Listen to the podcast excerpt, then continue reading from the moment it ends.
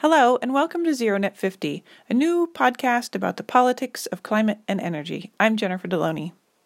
The countdown to the U.S. presidential election has already begun, and there are almost two years still to go.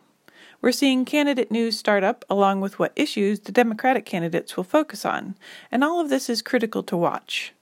Some say that despite the fact that the conversation about the climate fell by the wayside in 2016, there's reason to believe it may rank high on the candidates list in the new election cycle, simply because it will become a greater and greater part of the popular conversation over the next two years.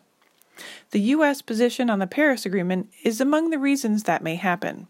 If and how the U.S. pulls out of the agreement will quickly drive the national interest, especially as environmental groups push to understand what the government is planning on that front.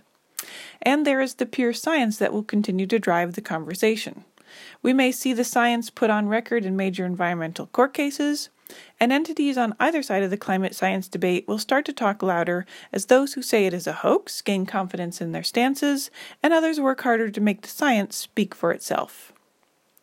Right now, we're seeing environmental activists challenge Washington to make the Green New Deal a reality. It may be a risky proposition, but it is sort of designed to get the presidential candidates to take an aggressive path on climate action. Then there's the question of whether or not talking directly about climate change and the threat it imposes on our society is the right path to take. Does it cause conservatives to clam up and push back? Is there a better path? Jane Sanders, wife of Vermont Senator Bernie Sanders, said in a recent interview that there seems to be a feeling among people who are working on this issue in the climate sector, those people involved in politics, that if you talk about the extent of the crisis, you're just going to scare people. But she asks, shouldn't we be scaring people? All this is to say that the politics of the climate conversation are going to become louder and louder in the lead up to the 2020 presidential election, and it's a topic that we'd like to help keep track of in this podcast. I will be talking regularly with my co host Joel Stronberg on this issue, and we'll invite guests to join us who can speak to the issue and give you some insight into progress over the next two years.